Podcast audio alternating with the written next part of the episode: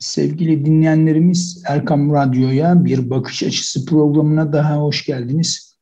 E, bu programda Türkiye'nin en önemli girişimcilerinden olan ve kıymeti yıllar sonra anlaşılan bir şahsiyetten geçtiğimiz birkaç hafta önceki programımızda bahsetmiştik. Devamını inşallah bu hafta gerçekleştiriyoruz. Nuri Demirağ'dan bahsedeceğiz inşallah. Tabii ki bu şahsiyetin hayatını kitaba alan değerli eğitimci yazar İlhan hocamızla, İlhan Ege hocamızla beraberiz. Hocam hoş geldiniz tekrar. Nasılsınız? Hoş bulduk hocam. Teşekkür ederim. Sizleri sormalı. Bizdeyiz. Allah razı olsun. Allah razı olsun. Çok teşekkür ediyoruz. Şimdi tabii kaldığımız yerden devam edecek olursak e, demir yolu macerası nasıl başlıyor hocam? E, şimdi Nuri Demirel biliyorsunuz e, özünde müteşebbislik ruhu çok yoğun e, bir kimlik, kişilik aslında e, bir işe başlaması için e, önceki programda e, değinmiştim.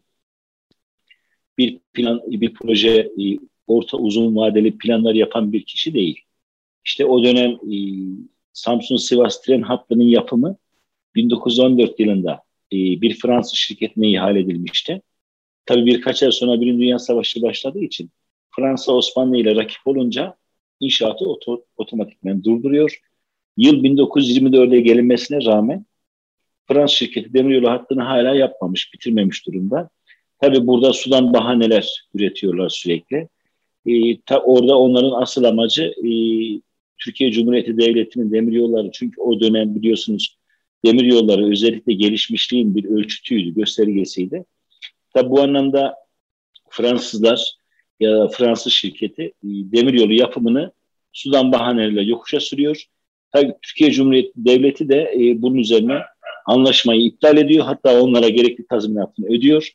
E, Türk müteahhitleri yapılması, Türk müteahhitleri tarafından yapılmasına karar veriliyor. Tabii buraya kadar Nuri Demirel bu işin içinde hiç yok. Sonra Nuri Bey e, bu olaydan haberdar oluyor ve akşam e, oturuyor. Zaten bütün projelere böyle başlıyor. Uzun e, soluklu çalışmalar yapıyor Arkasından da e, ihaleye girmeye karar veriyor. Fakat bir şirket kurması lazım. O günlerde e, demiryolu inşaat şirketlerinin e, ismi tabelası Türk olmasına rağmen büyük oranda ortaklıkları yabancılara ait şirketler. O tamamen yerli yüzde yüz Türk sermayesinden oluşan bir şirket kurup bu işi e, bir e, Türk'ün nasıl daha güzel yapabileceğini de göstermek istiyor. Tabii yani bu iş sonuçlandığında, tren e, ihalesini aldığında 7 kilometrelik Samsun-Sivas tren hattının 7 kilometrelik bir kısmının ihalesi bu. Yani çok büyük bir e, hat değil ama Nuri Demirağ için e, ilk olduğu için Nuri Demirağ'da tabii burada çok büyük bir heyecan var. E, bu yolu çok güzel bir şekilde yapmak istiyor. Hatta şöyle bir şey söylüyor. İşte Dedem Abdülhamit diyor e, bu tren yollarını diyor Almanlara biliyorsunuz yaptırdı. Fakat e, teknik ekip büyük oranda yabancılar. E, işin e, inşaat kısmı yani amelelik kısmında Türkler çalışıyor. Abdülhamit'in de büyük hedefi, büyük gayesi e, yüzde yüz yerli bir e, tren yolu e, inşa etmekti ama ona nasip olmadı. Fakat diyor biz torunları olarak bunu mutlaka yapacağız, yapmalıyız diyor. Ve arkasından 7 kilometrelik Samsun-Sivas demiryolu hattının bir kısmını çok kısa sürede ve çok mükemmel bir şekilde yapıyor. Tabii bu hattın kısa olması e, bir yandan da onun da bir avantajı ilk işi çünkü. Fakat yaptığı iş gerçekten çok güzel. Tabii burada bir ünvan kazanıyor. Yani Nuri Demirağ e, ilk Türk tren yolu müteahhiti ünvanını da bu şekilde kazanmış oluyor. Ama onun asıl tren yolu macerası biliyorsunuz e, Türkiye'nin en zorlu, e, en sıkıntılı demiryolu hattı olan Sivas-Erzurum demiryolu hattı. Aslında her şey burada başlıyor. Biliyorsunuz bu hattın yapımı için e, büyük Avrupalı şirketler, Amerika'dan çok büyük bir şirket bu hattın ihalesine talip oluyorlar. E, onlar hatta daha ihale başlamadan evvel Türkleri bu sahadan silmek için e, türlü ayak oyunlarına giriyorlar ama Nuri Demir'a bir şeye karar verdiği an onun artık önünde kimse duramaz. Bunu herkes biliyor. E, ihale süreci başlıyor. E, ihale sürecinde özellikle yabancı şirketler ciddi fiyat kırıyorlar. Tabii onların amacı ihaleyi bir şekilde Türklere kaptırmamak. Ama Nuri Demirağ onlara öyle bir direniş gösteriyor ki E, en son Amerikan şirketi e, ihalenin fiyatını 67 milyon liraya kadar düşüyor. Nuri Demirağ bir anda 48 milyon lira fiyat verince ihale Nuri Demirağ'da kalıyor. Daha sonra biz Osmanlı e, Cumhuriyet Arşivi belgelerine baktığımızda ihalenin kar marjı 1.6. Yani yok denecek kadar düşük bir karla bu ihaleyi alıyor. Hatta ihaleyi aldığında ona e, yabancı şirketlerin temsilcileri şöyle söylüyorlar. Diyorlar ki bu kar marjıyla bu demir yolu yapılamaz. Çünkü çok zorlu bir demir yolu. Siz diyor bu işin içinden yüzün yüzün akıyla çıkamazsınız diyorlar. Tabii Nuri Demir'a onlara kulaklarını tıkamış. Onun bütün hedefi e, bu demir yolunu ciddi bir şekilde e, ve kısa sürede bitirmek. Tabii e, kilometre olarak e, çok uzun bir mesafe, e, dağlık bir alan. Özellikle Sivas-Erzincan arasında Divriği bölgesi özellikle çok dağlık ama dağlıktan öte e, demir madenleri orada çok yoğun olduğu için aslında kayalar da demir alaşımlı kayalar. Bu da işin e, bir başka boyutu, bir başka yorucu boyutu. Tabii burada Nuri Demirhan e, hedefi çok büyük. Mesela biz bu inşaatla ilgili belgeleri ciddi olarak inceledik. 131 tane tünel var bu inşaatta. Yani Sivas-Erzurum demiryolu hattında 131 tane inşaat var. Bunun yanında Fırat, Karasu, Çaltı gibi çok e, gür sularıyla akan nehirler var. Bunlar üzerinde ciddi köprüler oluşacak.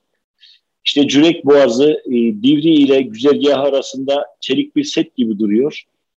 E, güzergahın dolaştığı Atma Boğazı e, müthiş bir e, görüntüye, ürkütücü bir görüntüye sahip.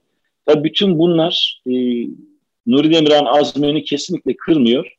Hatta e, işçilerine şunu söylüyor. İşçilerden bir kısmı yani bu işi çok iyi bilenler diyorlar ki e, efendim diyorlar bu demiryolu hattını yapmak neredeyse imkansız. E, kayalar demir alaşımını kırmak çok zor. Hatta imkansız dediklerinde Nuri Demirhan her balyozda fındık kadar taş kırabilseniz de inşaata devam edeceksiniz diye kesin emir veriyor. Tabi burada demiryolu hattının başka bir esprisi de var o da şu. Yani burası sadece bir demiryolu hattı değil. Aynı zamanda Türkiye'nin o dönem ulusal güvenliğini de çok yakından ilgilendiren bir hat. O yüzden Nuri Demirağ buraya ayrı bir ehemmiyet veriyor. Hatta işte Mustafa Kemal Paşa ile bununla alakalı görüşmeleri var.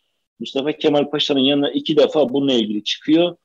Ee, orada hattın e, çok zorlu olduğundan bahsediliyor. Tabii Nuri Bey e, yani o şunu söylüyor. Biz diyor inancımızla, imanımızla diyor, e, emeğimizle, gücümüzle bu hattı diyor bitireceğiz. Hiç kimseyi e, bu memleketi kimseye muhtaç etmeyecek şeklinde bir beyanat veriyor. Tabii o arada e, Nuri Demirhan bu demiryolu hattında gösterdiği başarı üzerine işte e, Mustafa Kemal Paşa biliyorsunuz Nuri Bey'i e, yanına sesliyor. İnşaatla ilgili raporlarını istiyor tabii e, çok hızlı bir şekilde, çok sağlam bir şekilde devam eden inşaatın e, son haline görünce de çok mutlu oluyor. Bunun üzerine e, Nuri Bey'e şu sözü söylüyor. E, herkes bir soyadı seçiyor. Dediğinde zaten Nuri Bey meseleyi anlıyor aslında. Senin soyadını ben vermek istiyorum. Ne dersin Nuri Bey diye sorduğunda Nuri Demir'a e, tabii o güne kadar Demir'a soyadı yoktur benim için verilen en büyük rütbelerden bir tanesi budur diyor. Yalnız ben değil, benim nesillerim de bu onur ve gururu yaşayacaktır diyor. Sonra Mustafa Kemal Paşa şu tarihi cümleyi kuruyor. Sen yurdumuzu demir ağlarla örüyorsun. Bu yüzden senin soyadın demir ağ olsun diyor. Ve bu soyad aslında onun e, bu şeye e, olan sevdasının bir nişanesi gibidir de. Çünkü o özellikle yerli ve milli e, ne varsa, yerli ve milli olmak adına ne varsa hepsini e, kendimiz yapmalıyız. Bunu biz becermeliyiz, başarmalıyız şeklinde e, çok yüksek bir ideali var. Tabi demiryolu inşaatı aslında medeniyet inşa etmek. Nuri Bey bunu çok iyi biliyor. O yüzden de bütün var gücüyle çalışıyor. Tabi biz kitabımızda o tünellerin dinamitlere nasıl açıldığını, matkaplarla nasıl delindiğini, yani o dönemin şartlarında teknolojik olarak çok büyük e, imkanlar yok. Tamamen insan gücüyle çalışıyor. Yaptığımız araştırmalarda şunu gördük biz.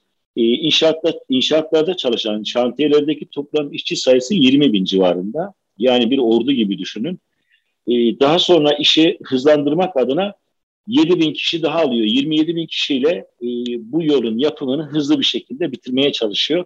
Hatta e, bittiğinde şöyle diyeyim ben size hocam. 28 bine yakın bir işçi e, tahsis etmiş bu iş için ve 14 ay evvelinden bitiriyor bu demir yolunu.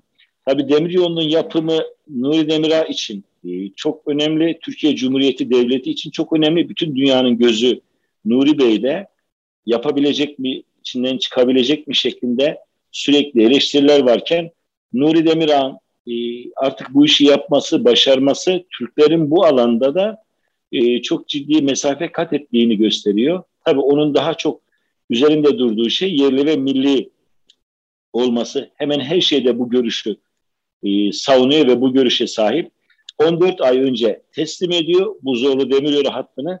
Hatta Türkiye'deki gazetelerden hemen hepsi bu başarıdan ve Nuri Demirağ'dan bahsederken e, kontrole gelen bakanlık hattı, bakanlık e, mühendisleri hattın yapımının çok büyük bir titizlikle yapıldığını görüyorlar. Bundan dolayı kendisini tebrik ederlerken Nuri Demirağ e, özellikle şu cümleyi söylüyor. Başarımızın sırrını soranlara seslenmek istiyorum burada diyor. Beline ip bağlamış Fırat'ın azgın sularına sadece birkaç metre yükseğinde uçurumun kenarında taş kırarken türkü söyleyen vatan evlatlarının başarısıdır bu diyor aslında diyor. Yani orada e, yine başarıyı tamamen kendine mal eden bir tutum, tavır asla takılmıyor. Yani aslında bir takım lideri, takım oyununu çok seviyor. Bu anlamda da çok iyi bir yönetici. Zaten ilerleyen süreçte de e, o çılgın projelerinde bunları çok net bir şekilde biz görüyoruz. Tabi o dönem kara vapuru diye tabir edilen trenin Anadolu'ya gelmesi, işte Sivas'a gelmesi, Sivas'tan e, Erzincan'a, Erzincan'dan Erzurum'a geçmesi, Divri daha evvelinde biliyorsunuz. Tabi buradaki halkın sevinci görülmeye değer. Onların mutluluğu Nuri Demirağ gerçekten e, çok mutlu ediyor. Zaten onun da görmek istediği şey tüm hayatını buna adamış. İşte vatanın yüzünün gülmesi, milletinin yüzünün gülmesi, onun bütün ideali bu uğurda e, çalışmaktı, uğraşmaktı. Bu anlamda da gerçekten çok büyük başarı elde ediyor. İşte ona verilen soyadı da aslında bu işin bir nişanesi olarak da günümüze kadar gelmiş durumda. Evet. Tabii onun çok farklı projeleri de var hocam. Evet hocam şimdi oraya geleceğim. Zor bir kulvarda yol almış.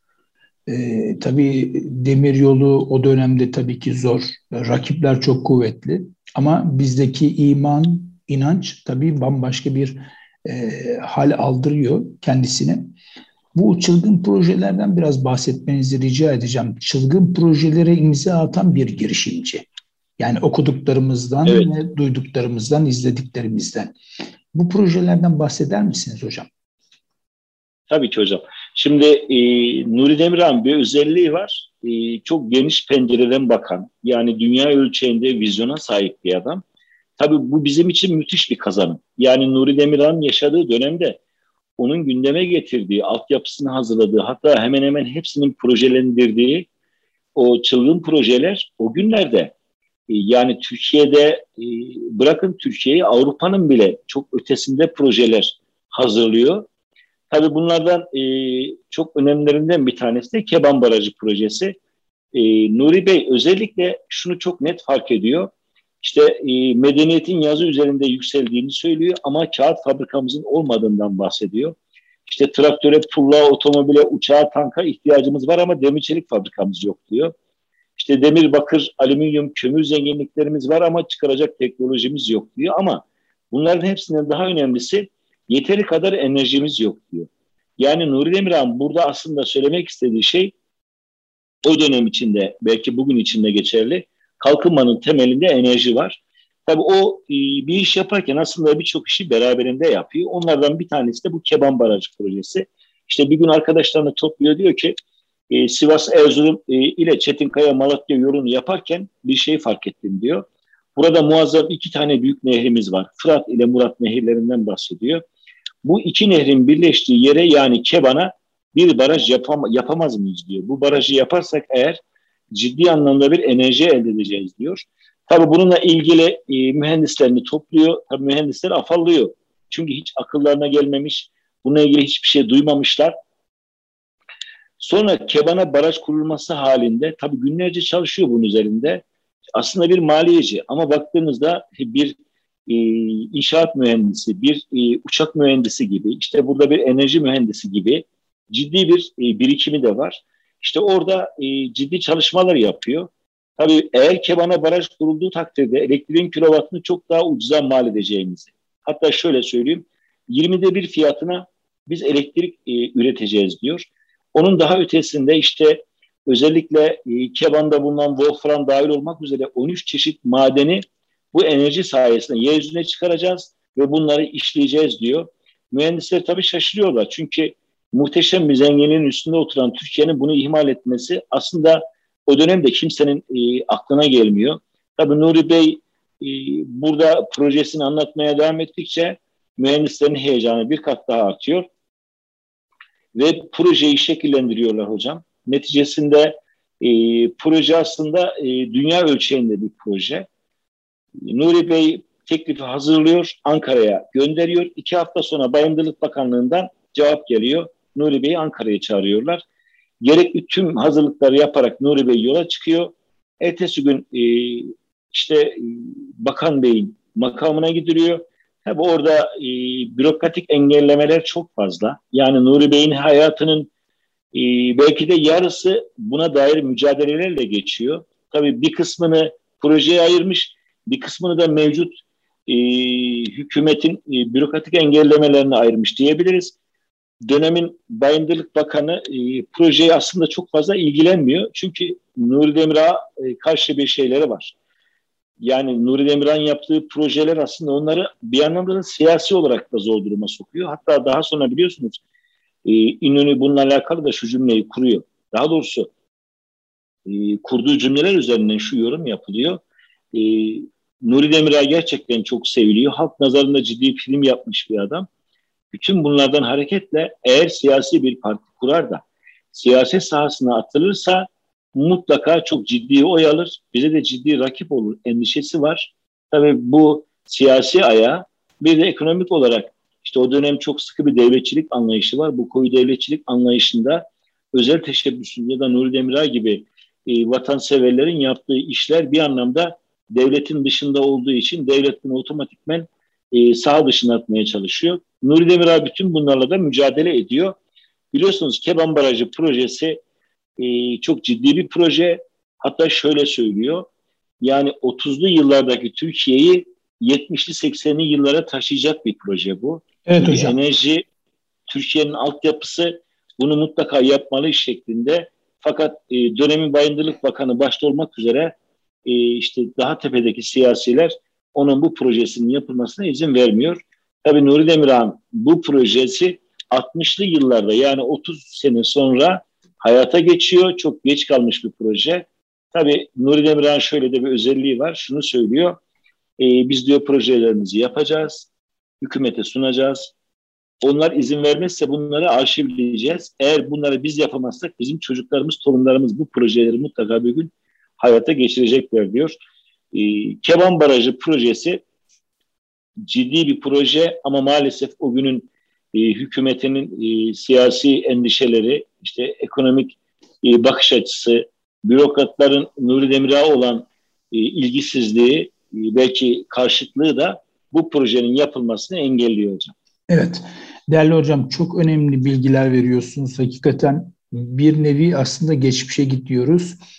Ee, kısa bir ara verelim. Ondan sonra kaldığımız yerden devam edelim inşallah. Ee, sevgili inşallah. dinleyicilerimiz kısa bir aradan sonra programımıza kaldığımız yerden devam edeceğiz. Kıymetli dinleyenler, bakış açısı programımıza kaldığımız yerden devam ediyoruz. Türkiye'nin en önemli girişimcilerinden olan ve kıymeti yıllar sonra anlaşılan bir şahsiyeti yani Nuri Demirağ'ı konuşuyoruz. Sevgili dinleyenler, eğitimci yazar İlan Ege hocamızla birlikte. Hocam kaldığımız yerden devam edecek olursak bu projelerden e, devam edebilir miyiz? Keban projesi demiştiniz. Tabii ki hocam. İstanbul'a köprü var. E, Sivas Çimento Fabrikası var.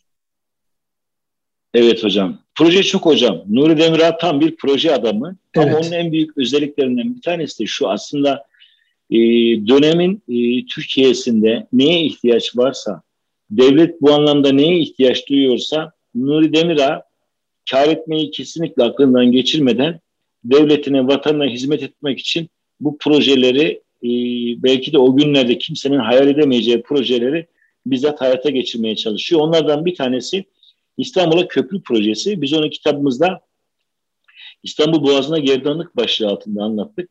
Tabii e, Nuri Demirhan bir başka özelliği de Nuri Demirhan dünyayı karış karış gezen bir adam. Özellikle ağır sanayi fabrikalarını ki uçak işine girdiğinde de e, Avrupa, Rusya, e, Amerika'da ne kadar uçak fabrikası varsa defalarca gezmiş.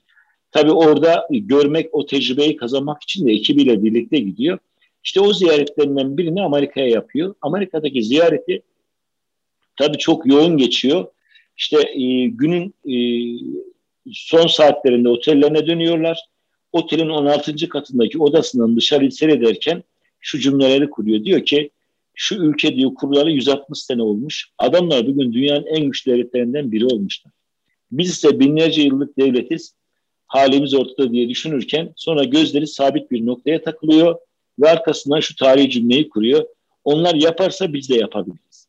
Nuri Demirhan hayatının tamamına bu cümle egemen hakim olmuş. Eğer bir şeyi başka bir millet yapıyorsa biz onun daha güzelini yaparız. Böyle bir inancı çok sağlam bir duruşu var. Tabii o arada ekibi e, otelin yemekhanesine yemek yerken onların yanına iniyor. Diyor ki e, bugün diyor üzerinden geçtiğimiz o uzun köprünün adı neydi diyor mühendislerle konuşurken. Onlar Golden Gate Köprüsü efendim diyorlar. İşte biz o köprüden biz de yapacağız diyor. Genç mühendislerin hemen hepsi şaşırıyor. Yani nereden çıktı bu fikir e, gibisinden. E, Nuri Demirel tabii ki İstanbul'a yapacağız. Bu köprüyü yapan adamlarla hemen görüşelim ve İstanbul'a e, bu köprünün daha güzelini yapalım şeklinde arkadaşlarla görüşüyor. Ertesi gün sabah o köprüyü yapan mühendis ekiple bir yemekte buluşuyorlar ve oradan üç mühendisle anlaşılıyor. Mühendisleri İstanbul'a getiriyorlar. Tabii mühendislere şunu söylüyor. Diyor ki siz Boğaz'ın iki yakasını da çok ciddi ölçün. E, çok ciddi planlar yapın ve bize diyor en az iki tane yere köprünün yapılabilirliğine dair rapor hazırlayın diyor. Tabii ekip Türklerle birlikte o Amerikalı ekip e, ciddi bir çalışma içine giriyorlar. İşte bir hafta sonra falan e, bir araya geliyorlar. Nuri Demirağ raporlarını sunuyorlar ama Nuri Demirağ raporları beğenmiyor. Sebep de şu, e, iki tane güzergah var. Onlardan bir tanesinde e, çok sayıda ağacın kesilmesinin e, hesaba katılmaması. Bir diğerinde de diyor e, ecdadın bize bıraktığı tarih eserlere zarar verir e, gerekçesiyle o iki projeyi de beğenmiyor ama kendisi e, şey e, bu Almanların özellikle Osmanlı'ya e, hazırladığı Abdülhamit Han döneminde bir köprü var. Hatta diyor ki Almanlar bu köprüyle alakalı bu köprü diyor tüm dünyaya Osmanlı'nın gücünü tekrar diyor gösterecektir diyor. O projeden bahsediyor. İşte Abdülmecid'in Fransız mühendislerine çizdirdiği projeden bahsediyor. Tabii e, Alman, Amerikalı mühendisler şaşırıyorlar. Ve ertesi gün tekrar mühendisleri topluyor. Diyor ki onlara siz diyor ahır kapı saracak arasında bir inceleyin. İşte burası Nuri Demirhan e, kafasındaki köprünün yapılacağı yer. Ve arkasından köprüyle alakalı projeler hazırlanmaya başlıyor. İşte köprünün 8 ayağı karada olacak, 10 ayağı denizde olacak. Köprü 960 metresi karada, 1600 metresi deniz üzerinde olacak. Toplam 2560 metre olarak hesaplanmış. 21 metre genişliğinde, 53 metre yüksekliğinde büyük bir asma köprü projesi hazırlanıyor. Köprü üzerinde tren hattının iki tarafından ayrı ayrı tramvay, kamyon, otobüs ve otomobiller için de yol bulunuyor. Kenar kısımları da tamamen yaylara ayrılmış. Bu köprünün yapımında Avrupa'da okuttuğu, okuttuğu beş tane mühendis de Nuri Demir bizzat yardımcı oluyor. Tabii e, bu köprü projesi bittiğinde e, köprünün maliyeti 11 milyona mal oluyor. Onların hesaplamalarına göre 3 yılda tamamlanıyor. Tabii Nuri Demirhan yine hesaplamasına göre bu köprü yaklaşık 4 sene sonra kendisini amorti edecek ve daha sonra kâra geçecek. Tabii Amerikalı mühendisler Nuri Demirhan vizyonerliğine, bu hesaplamalarına hayran kalıyorlar. Hatta bu üç mühendis ülkelerine döndükten sonra o baş mühendislerine Nuri Demirhan ne kadar vizyon sahibi olduğunu anlatıyorlar. İşlerinden biri de şu cümleyi kuruyor. Diyor ki Nuri Demirhan'la tanıştık. Ee, Nuri Bey'in bir memleket sevdası var ki diyor zekasıyla birleştiğinde önünde durmak neredeyse imkansız diyor. Tabi o e, baş mühendis de onların e, bu kadar etkilenmesinden de rahatsız oluyor. İşte e, 33 yılının Mart ayında projeyi Mustafa Kemal Paşa'ya gönderiyorlar. Mustafa Kemal Paşa projeye hayran kalıyor. Hatta diyor ki e, köşke davet ediyor. Aferin Nuri seni tebrik ederim. Projeni hükümete havale edeceğim diyor. Nuri Bey Mustafa Kemal Paşa'nın bu sözüne itimat ederek, güvenerekten hemen ertesi gün köprüde kullanılacak çelik için Amerikan şirketiyle anlaşma yapıyor.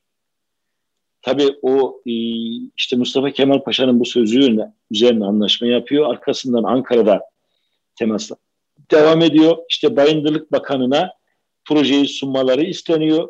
Bayındırlık Bakanı o dönemin e, projeyi e, aslında çok fazla da incelemiyor. Çünkü Nuri Demirağ'dan gelen projelere bir ipotek var. Yani hatta Nuri Demirağ orada e, atışıyor biraz da. Bakan Bey'le de atışıyor.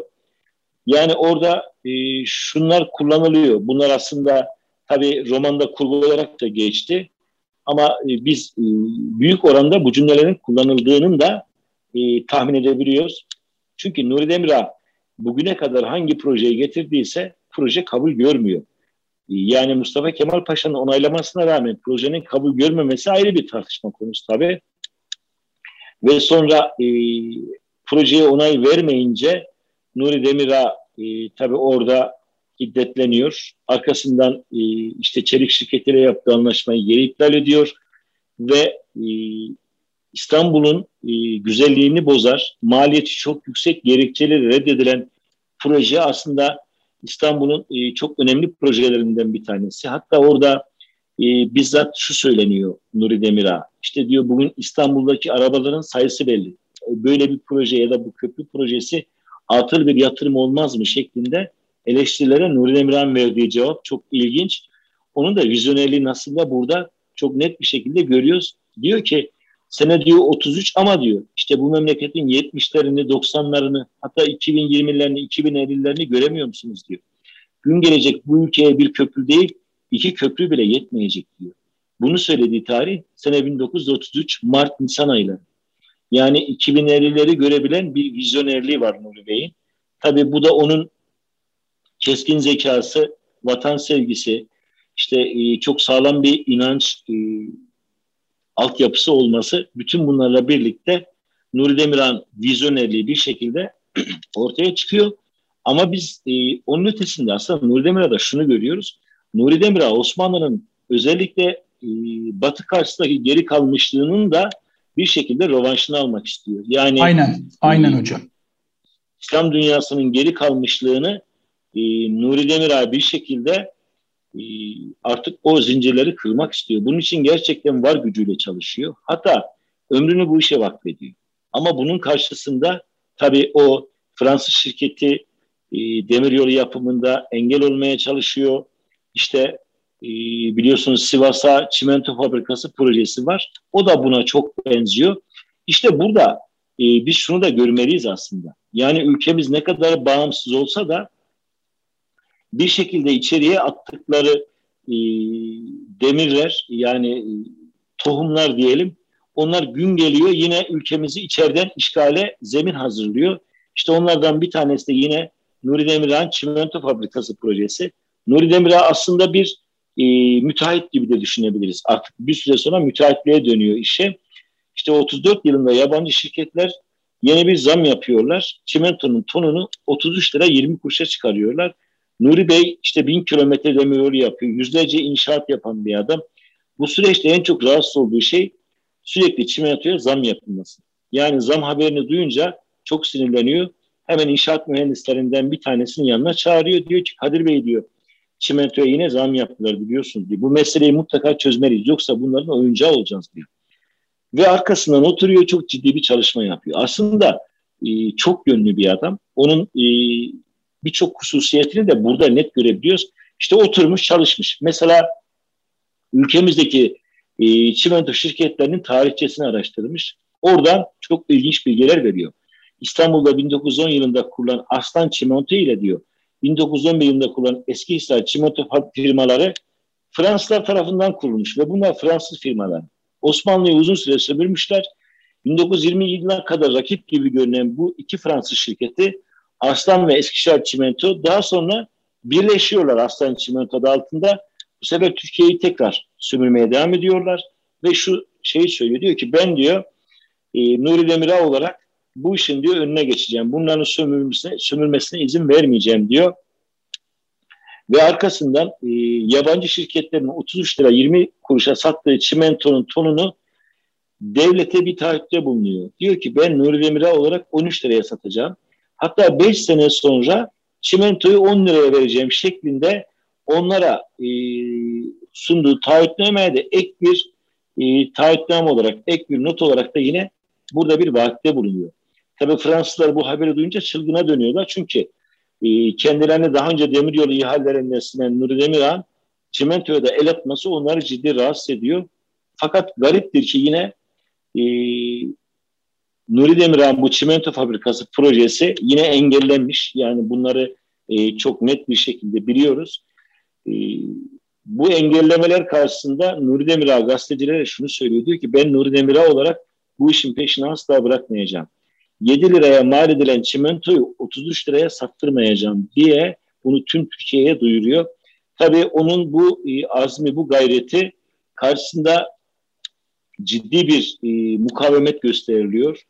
Uzun yıllar çimento fabrikası yapımına izin verilmiyor ama şöyle bir gelişme var, bu çok ilginç. Tabii onun bu teşebbüsünden hemen sonra Fransızlar 33 liraya sattığı çimentonun tonunu önce 20 liraya sonra 17 ve sonra da 15 liraya kadar düşürüyorlar. Hatta şöyle diyor, işte diyor bir hamlemiz bile Türkiye Cumhuriyeti Devleti'ne ne kadar para kazandırdı diye de buna seviniyor. Fransızların 33 lira 20 kuruşa sattığı çimentonun tonunu Nuri Demirağ 13 liraya satmayı teklif ediyor. Hatta bununla alakalı e, hükümete bir taahhütte bulunuyor. O taahhüte ek olarak da şunu tekrar taahhüt ediyor. 5 yıl sonra 13 liraya sattığım çimentonun torbasını tonunu 10 liraya satacağım diye de ayrı bir taahhütte bulunuyor. Tabii Fransızlar bunu duyunca çılgına dönüyor. Çünkü kendileri 7 liraya mal ettiği çimentonun tonunu 33 liraya Türkiye Cumhuriyeti Devleti'ne satıyorlar. Tabii Nuri Demirhan bu teşebbüsü işte bürokratik engellemeler vesaire mutlaka engelleniyor ama e, onun bu girişimi e, zorlaması Fransızlar da bir şekilde geri adım attırıyor. İşte önce 20 liraya tonunu düşüyorlar. Sonra 17 sonra 15 liraya düşüyorlar. O günlerde Nuri Demirağ çimento işinin peşine bırakmıyor.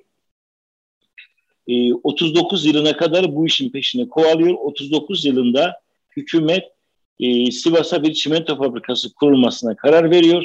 Yine o çimento fabrikasının ihalesini Nuri Demirağ neredeyse karsız bir oranda ihaleyi alıyor ve Sivas Çimento Fabrikası'nı yapıyor. Tabii Sivas Çimento Fabrikası'na çok büyük önem veriyor. Çünkü burası Türkiye Cumhuriyeti Devleti'nin ilk çimento fabrikası. Ve Nuri Demirağ'ın kendi memleketine yani Sivas'a yapılan çimento fabrikası. Bu yüzden de fabrikaya çok sık ziyaretlerde bulunuyor. Bunun çok sağlam malzemelerden yapılması için özellikle mühendislere de çok sıkı tembihlerde bulunuyor.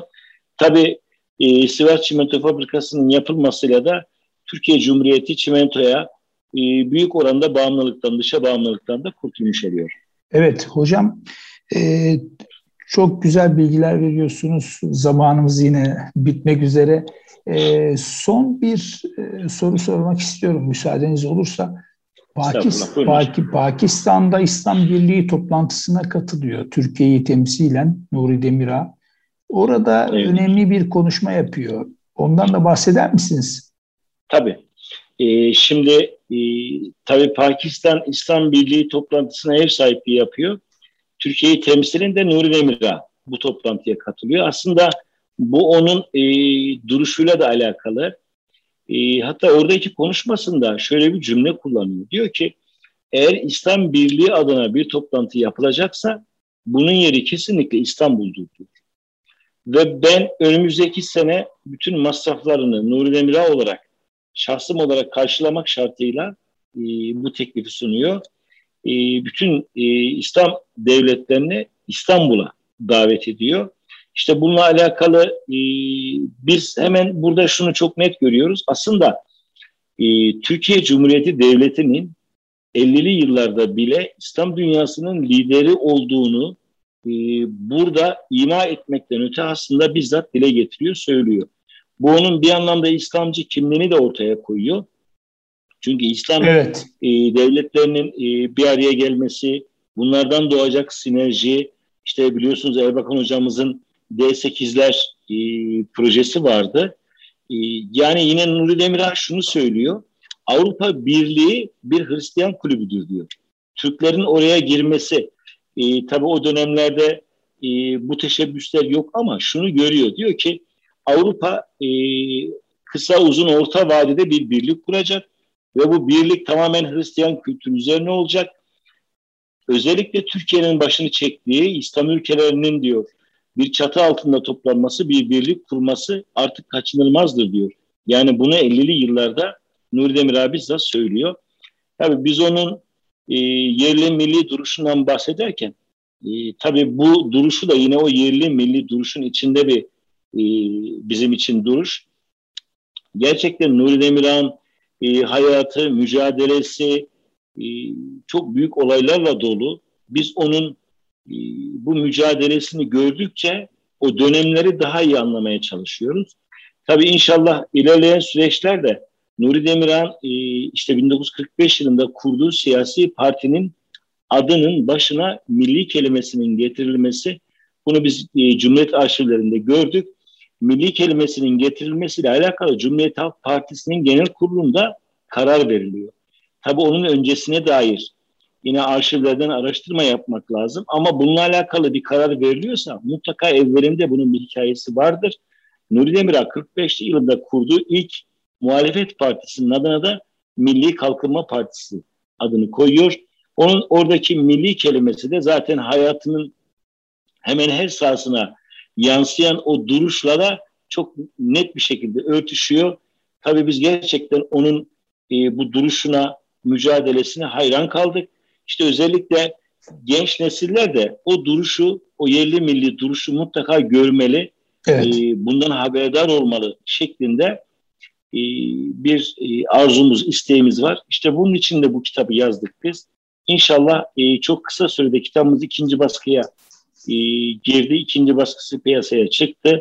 Çok Okuruyla güzel. buluştu. İnşallah, Hayırlı olsun. E, amin. Daha nice baskılara inşallah diye dua ediyoruz hocam. İnşallah. Allah razı olsun. Tabii bize zaman ayırdınız tekrar. E, yetmedi. Çünkü evet. çok e, yüksek şahsiyet projeleri olan bir adam. E, geçmişten Havacılık sanayini hiç giremedik hocam. Evet. Geçmişten günümüzde tabii tanınan bir şahsiyet olması gerekirken maalesef olmamış ama son zamanlarda elhamdülillah böyle bir büyüğümüzü e, öğrenmiş olduk. Öğrenmiş olduğu yeni nesil bu bizim ben, için e, önemli ve anlamlı. İnşallah. Ben şöyle bir şey e, şuna eğer izin verirseniz Buyurunuz. E, kendime ait kısmı e, noktalamak isterim. E, gerçekten e, Nuri Demirhan yıldızını parlatan olay havacılık sanayi tabii ki. Yani bizim için o projeleri de çok muhteşem, müthiş projeler. Hatta e, vefatından yarım saat önce kızına şu cümleyi kuruyor. Diyor ki kızım diyor 30 sene erken doğmuşum diyor. Ya bu çok ilginç bir tespit. Tabi onun hayatı mücadeleyle geçtiği için mutlaka her aşamasında bunları kendi kendine düşünüyordu. Kızına bu cümleyi kullanıyor. Diyor ki kuruyor 30 sene diyor geç erken doğmuşum. 30 sene geç doğaymışım diyor. Türkiye Cumhuriyeti Devleti'nin kaderi bambaşka olurmuş. Şimdi biz burada hemen ona bir atıfta bulunduk. Dedik ki aslında çok doğru bir tespit. 30 sene evvel doğaydı. Abdülhamit Han'ın yanında e, çalışan, koşan bir Nuri Demirel vardı. 30 sene sonra doğaydı. Necmettin Erbakan'la omuz omuza çalışan bir Nuri Demirel olacaktı. Gerçekten bir fetret döneminde doğmuş olması da tabii onun e, artık takdiri ilahi bu. Ama gerçekten Nuri Demirhan yıldızını parlatan olay tüm dünya için söylüyorum. Tamamen havacılık sanayi. İşte NUD 36, 38 ve evet. e, iki sene önceye kadar hiç bilim bilmediğimiz e, Almanya'daki bir Türk e, gencimizin bilim insanının ortaya çıkardığı NUD 40 ilk yerli ve milli savaş uçağı. İnşallah bundan sonraki süreçte de bunlar e, konuşulur. Bugün e, Selçuk Bayraktar'ın e, yerli ve milli duruşu 30'lu 40'lı yıllarda da Nuri Demirel tarafından bizzat sergilenmiş. Bu anlamda da biz e, onun ruhunu e, yad ediyoruz. Bir şekilde hatırasını tabii ki yad etmek için inşallah bu tür çalışmalara devam edeceğiz. İnşallah. Allah razı olsun hocam. Çok teşekkür ediyoruz. Bugün İlhan Ege hocamızla Rica geçmişin izlerini ve romanını konuştuk. Ee, kitabınız tekrar hayırlı uğurlu olsun. Teşekkür ederim hocam. Evet, Gönül Bahçemiz Erkam Radyo'da bir bakış açısı programımızın daha sonuna gelmiş bulunuyoruz. Sevgili dinleyicilerimiz, programımıza göstermiş olduğunuz yakın ilgiden dolayı her birinize efendim ayrı ayrı teşekkür ediyoruz. Kaçıran veya tekrar dinlemek isteyen dinleyicilerimiz için erkamradyo.com internet sitesinden hem bu programımızı hem de geçmiş programlarımıza ulaşabilirler.